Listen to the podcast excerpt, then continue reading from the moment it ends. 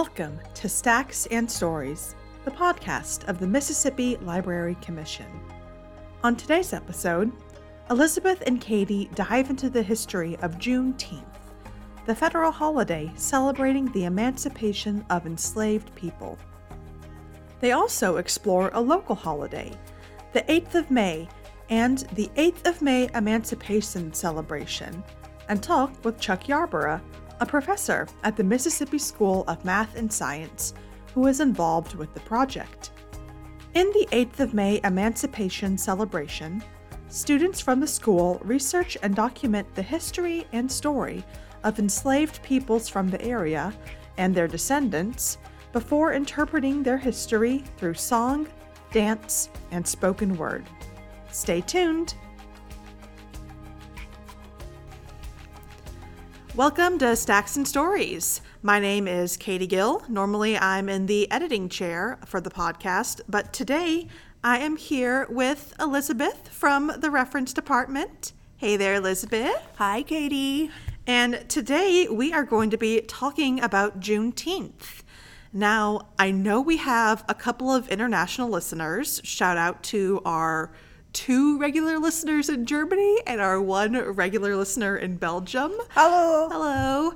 So, Elizabeth, would you mind giving us a brief overview about what Juneteenth is, some fun facts about the history of the holiday, anything that can help out our foreign listeners and our American listeners who might not be as up to date on their history as they would like? So this, when they asked me to do this podcast episode, I took a deep dive into history because it has been over 30 years since I've taken a history class. And my Mississippi history class was even longer ago than that. I'm learning right along with y'all. So I do want to mention that first, I was really hesitant about doing this episode because I'm white.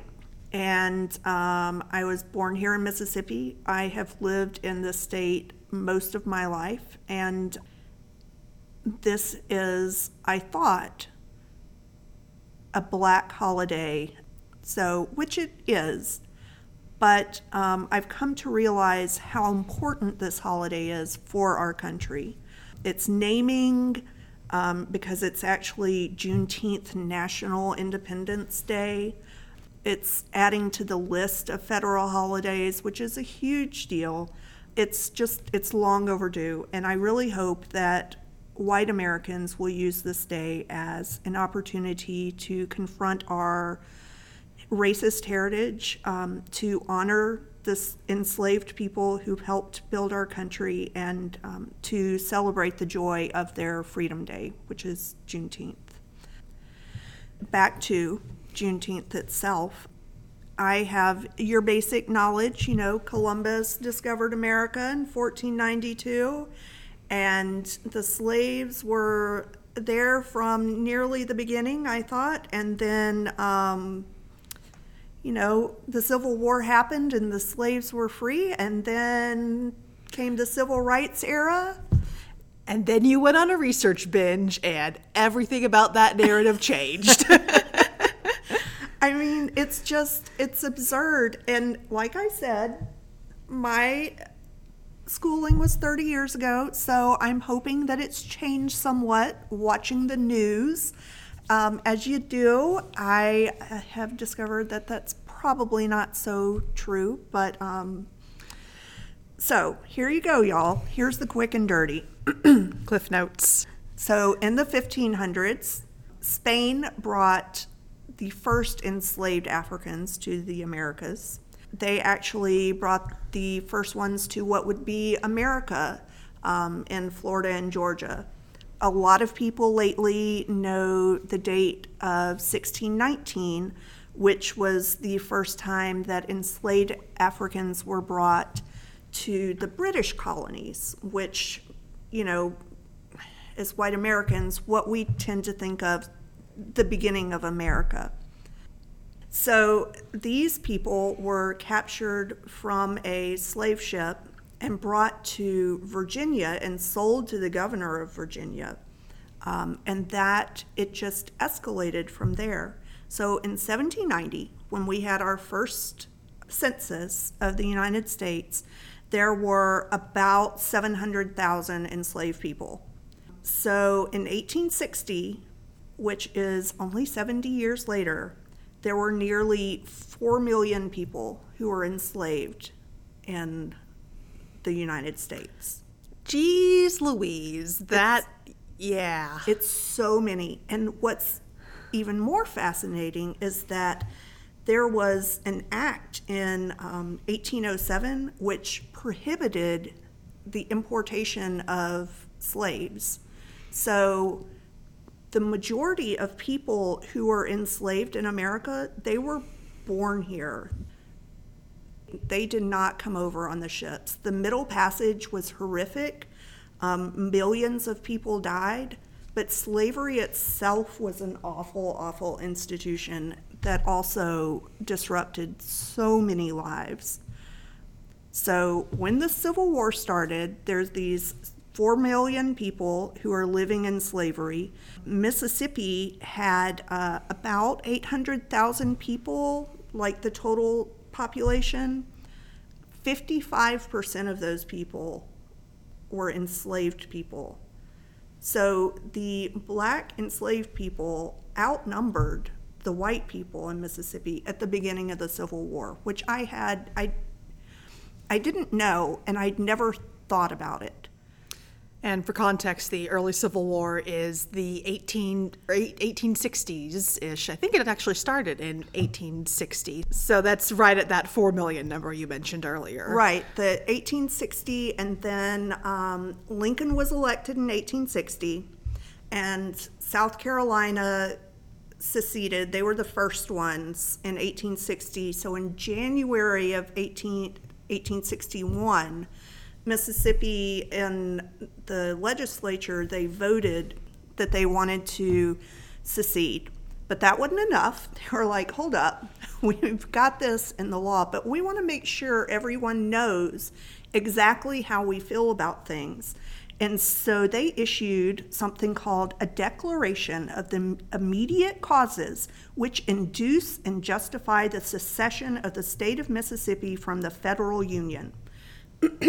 So, would you like to know what the causes were? I would love to know what the causes were, because I know what the general narrative says that the causes were, but I have a sneaky suspicion that the actual causes might be a bit different than the general narrative that people believe and push about this thing. So basically, they wanted to be able to keep their enslaved people.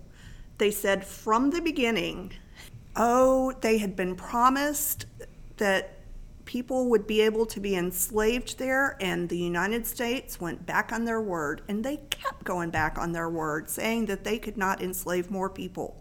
And that's what the whole states' rights argument is. It's states' rights, but it's states' rights to own slaves, right, to own other people. Y'all remember that when you come across someone who tries to shake your understanding of why the Civil War happened. It happened because of slavery. End of story. Period. Definitely slavery. 100%. So during the Civil War in 1862, Lincoln said, "My paramount object is to save the Union, and not either to save or destroy slavery. If I could save the Union without freeing one slave, I would do it." So still, the national narrative there was not so much concern about all of these enslaved peoples, but it was more about the nation and our rights to do what we wanted to do. So that was August. So in September, Lincoln's like, "Hey guys, I said that stuff, and if you don't get into line and return to the Union like I kind of asked you to do, I'm going to say that all of your slaves are free." And that was the warning that the South got about the Emancipation Proclamation. We are paraphrasing Abraham Lincoln very loosely with that quotation. Fine. He didn't say, "Hey guys." So the Emancipation Proclamation went into effect January 1st, 1863. And here's a fun fact. A lot of people celebrated January 1st as an Emancipation Day, as a day of jubilee. For years and years, Frederick Douglass was a big proponent of it because it was the Emancipation Day. Yeah, if there's one thing that you're going to take away from this episode, it's that there are a lot of dates and a lot of years. And even if we have this one big federally recognized holiday, there are still lots of smaller holidays.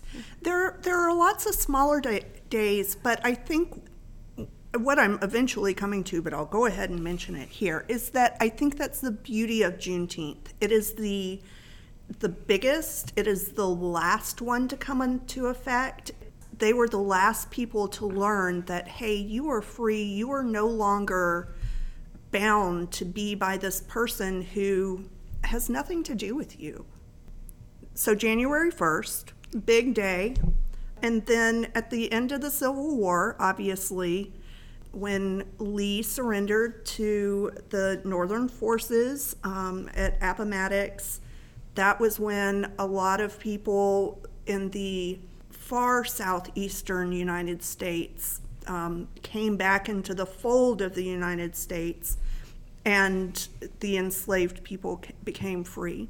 So after that, when you come further west and you're going like towards Alabama and Mississippi, those people didn't find out. So Appomattox was in April, the beginning of April. And that's in like Virginia, just right. getting our geography straight, because right. we are going to do a bit of geography. A little tiny U.S. geography. Sorry, Belgians. The far eastern half, Florida, Georgia, the Carolinas, Virginia, those were all in there. Actually, Florida wasn't. Sorry.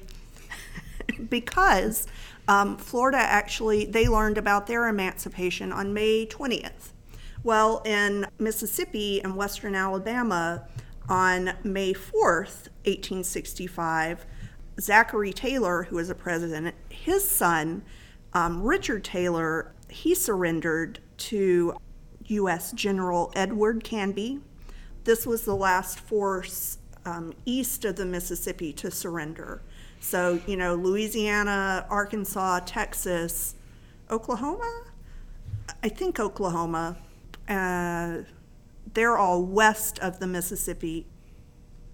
But this was the biggest one east of the Mississippi. And so people found out at different times that they were free. And in eastern Mississippi, in large portions of it, the 8th of May was a very important event, where that was the day that they learned that they were free. And so, piggybacking off of that 8th of May, you talked recently with Chuck Yarborough, who works with the 8th of May Emancipation Project. And let's play a little clip from that interview right now, because Chuck knows more about this than we do. The story here in Columbus is that from 1866, we know from the diary of one of the Freedmen's Bureau school teachers, a guy named Cyrus Green from Indiana. He writes in his diary on May 8, 1866, that today is a day long to be remembered by local members of what he called the African race. A year ago today, Union troops arrived in Columbus announcing their freedom. Now, in reality, whether or not there was a surrender, all of that becomes a controversy here. Half a century later, in the early 20th century, what happens is members of the white community begin to question, well, why is the 8th of May being celebrated? And there's really kind of this interesting discourse in local newspapers by some old member of the Confederacy who's still alive, and he's kind of saying, well, that's not the day the Union defeated us. That's not the day Confederates surrendered. So the black community is wrong, is basically what he's saying. And not so many words necessarily, but it is clearly implied. So we're going by the fact that in the 1880s, there's a celebration of Emancipation Day on the 8th of May happening in Aberdeen, Mississippi, just about 25 miles north of us. And also, we know from that diary and from early 20th century accounts in the African-American community, also reported in the paper, that the local Black community is celebrating the 8th of May as their Emancipation Day, because that's the day they believe in 1865 Union troops arrived here. It's not so much the news of emancipation, I think, as it is the reality of the possibility of emancipation. While the Emancipation Proclamation had gone into effect in theory on January 1st, 1863, freedom didn't arrive until the federal presence arrived. And here in Columbus, it appears to have been on May 8th, 1865. So when freedom arrived here with those Union troops, it was cause for celebration in a major slaveholding area of the South on the edge of the Black Prairie. And consequently, you know, what happens is then for the next century, essentially, the local Black community and regional Black community celebrated with picnic song, you know, ball games, dances, all those kinds of celebrations you would expect. Well, the 8th of May is, you know, one of the characteristics of the African-American experience historically is that these are people who are clearly victims of not just slavery, but then ensuing injustices. But they're not defined by that victimhood. And the local story that my students uncover, and they celebrate annually in the 8th of May Emancipation Celebration Project and then public performance, is really the story of local people who are living in a difficult time under difficult, unfair, to put it mildly, circumstances, and yet they are striving every day to live up to the potential and the hopefulness of humanity. You know, they're trying to make a better community for themselves and for their families, with a belief that that will make a difference moving forward. And ultimately, I think it does. You know, the students recognize that they're standing on the shoulders of these people a century ago, that they're researching and then portraying. But for the 8th of May project, I've done a lot of local history research for the African-American experience. And consequently, I'm familiar with some of the names, and we're picking people who are buried out there who are leaders or members of their families to get out the stories, or sometimes collections of people. So for example, a couple of years ago, I had two students researching three local Black preachers. I've had World War I veteran groups kind of researched. One was a pair that actually went overseas one year, and another year it was three that were enlisted here and stayed in battalion, service battalion kind of positions in the US. So it's that kind of thing. You know, the benefit of researching history and then sharing it with the community is really connected to a belief I have, and a whole lot of other people have, I would say, but that we are all ultimately empowered when we have a more complete understanding of our story, whether it's our individual story in history, our community story in history, or our nation's story in history.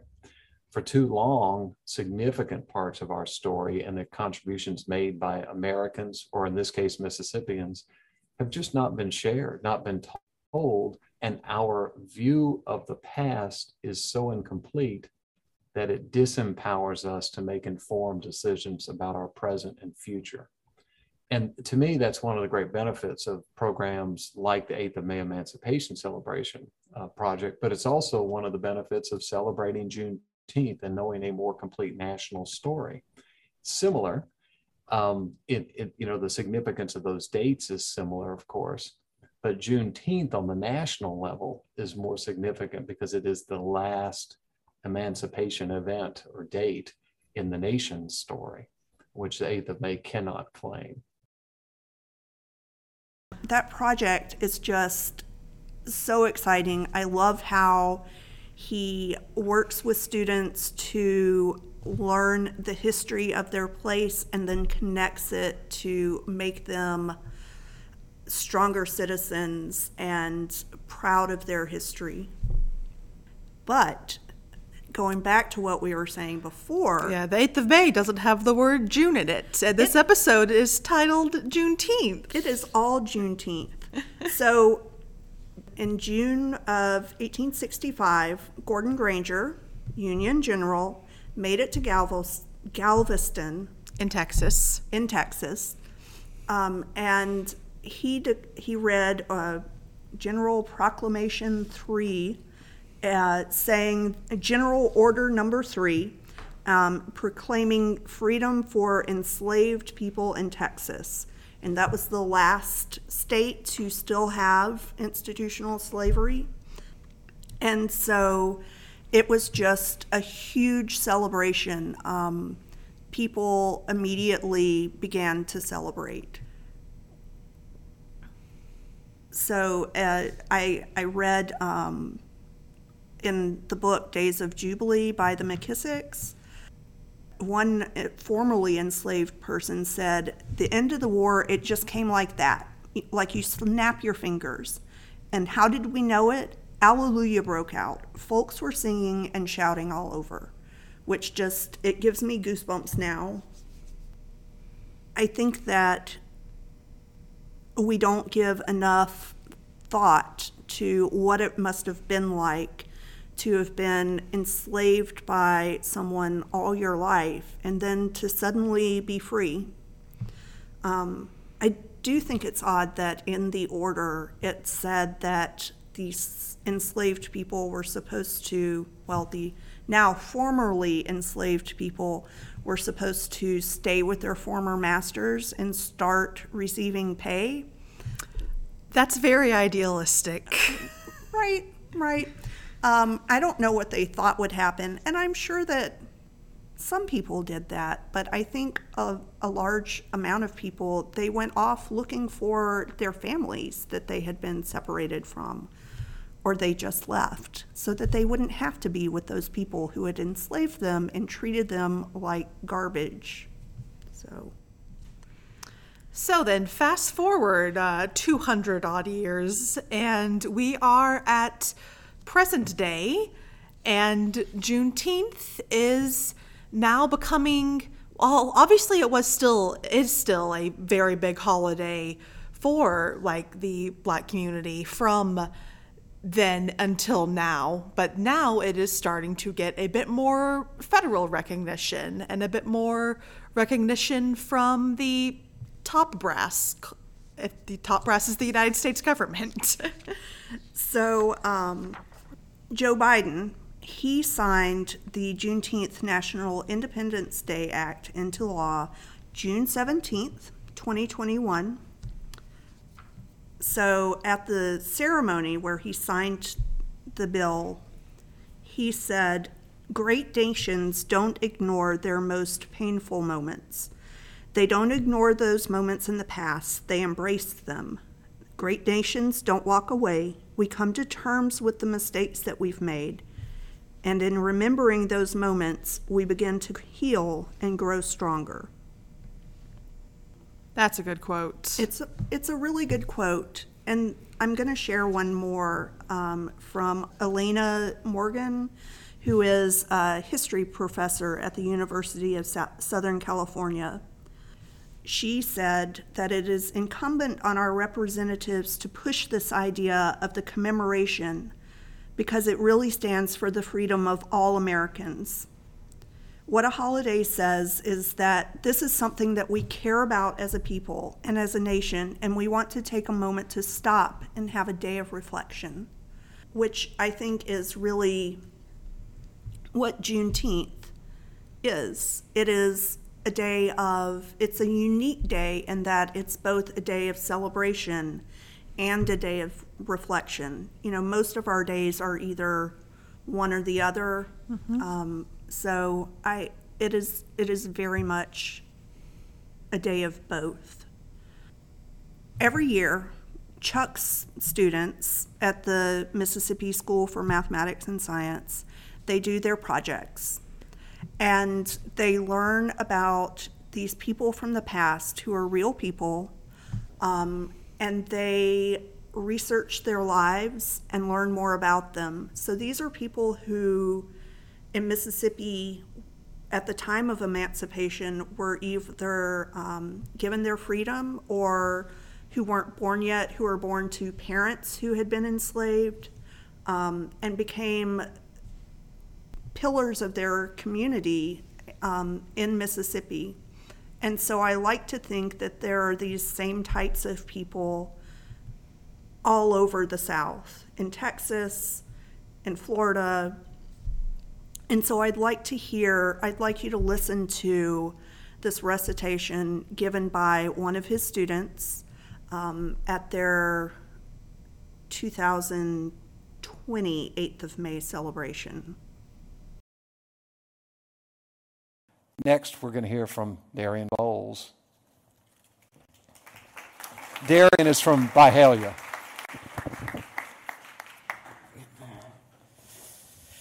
Nice job. Good afternoon, good people of Mississippi.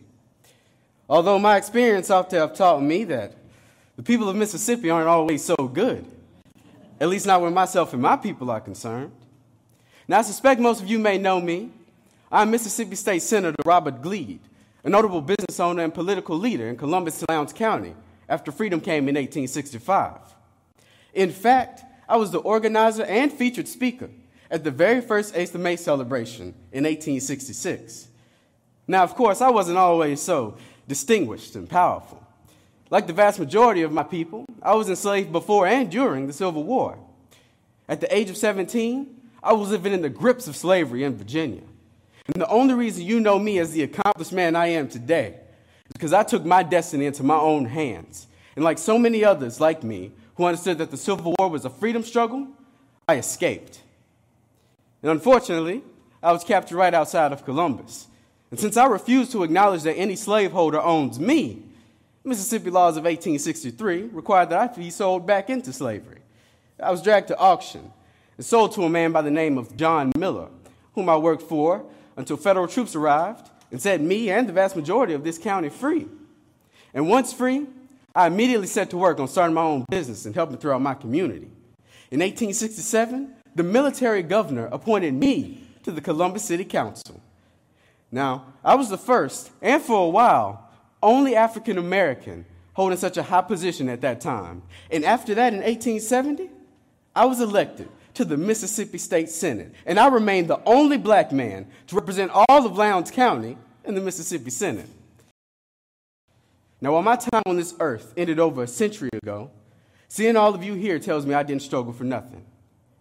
You know, I used to tell my children that we all stand on the shoulders of someone who came before us. We had our setbacks as a people and as a country in my day, but it's clear that progress has been made. And I like to think that you folks can reach higher, even when times are tough, because those many years ago, I stood tall and offered my shoulders for you to stand on. And I hope that you can do the same for those who come after you. And so this work with the 8th of May Emancipation Project, that's something that Chuck Yarborough has been doing for a while. So he came to Mississippi in the 90s, I think he said. He started working at the school in the 90s, and he wanted to do something then, but he said that there just weren't enough resources for them to use. And so fast forward several years, and I believe someone really wanted to do a project that was about someone who was from the black community in Columbus, where the math and science school is. It was such a huge success that they started to do it every year. And Columbus has actually had, they had a May 8th celebration for years and years, but then as people got older, and the people who had been enslaved started to die, and then their children started to die, it began to fade from memory. And so Juneteenth started to replace it as a celebration. And so Columbus has actually had a Juneteenth celebration since 1996. So around the same time they started doing, well, same time that the May 8th celebrations came to Chuck's attention. Right. Thank you. You're welcome. And there are celebrations planned all over Mississippi. There is going to be an expo at New Horizon Church here in Jackson. They are going to have, I think this is kind of neat, a Jumping the Broom event, and they're inviting 100 people to get married at the church in sort of a large Jump the Broom ceremony. Aww. I know! For future listeners who might be listening to the podcast months in the future, we're talking about events that will be happening like in June of 22? June of 22. That there are all sorts of events that are happening, that are going on, and I don't remember seeing this many events planned in previous years. And I think that this is going to be a huge thing. Not only locally, but nationally. I think we're going to start seeing more events, and I think that we really need to take part in ways that are supportive, but not like appropriative. Like, yes, I am also a white girl, like laying that on the table. And it's like, we could help celebrate the holiday, but the spotlight ain't on us. Right, so we definitely don't want to try to take over or plan or anything, but be supportive and raise up and honor those voices that you know about, and share what's going on. These sort of events will always need people who could help set up chairs. Oh, and pick up trash. I will be your trash picker-upper. I'll set up chairs. There's going to be an event at Smith Park. I saw events planned for Oxford, Coahoma County, Lowndes County, down on the coast, up in the Delta. So future listeners, keep all this in mind, because if there are events planned in 22, fingers crossed, assuming the world doesn't end, there might be still those events and even more events for 23 and other years down the road. That's right. There's also, if you'd like to learn more about Juneteenth and this Freedom Holiday, there are some great resources out there. The Mississippi Library Association, in their last newsletter, they published some information about a grad student named Alicia Lindsay and her mentor, Joyce Shaw. They have created some curated lists of books with some links that you can go to. One's for children and teens, one's for adults. And we will make sure that those links are in the show notes, yes, so that once you're done listening to the podcast, you can go over and click on them and check them out yourself. That's right. And just keep your eye out for future events. Have I said enough about Juneteenth? Because for me, Juneteenth is so much about its history and how it came to be, why it was necessary. Yeah, I think that we've done a good job balancing, because we've got our Belgian listeners who were probably tuning into this podcast going, what is this American thing? I don't know anything about it. So you do have to be able to know the history in order to be able to know why we are celebrating this holiday and the importance of celebrating this holiday. So it was really lovely having you on to talk about Juneteenth, Elizabeth. I've seen you doing so much research dives and looking at so many websites, and I have bothered you multiple times while you're in the middle of the research dive. So I know you put a lot of thought and care and respect into making sure that you got all the information and were able to tell the story of the holiday as best you can. So thank you for chatting with us about it. Oh, thank you. And y'all have a happy Juneteenth. Yes.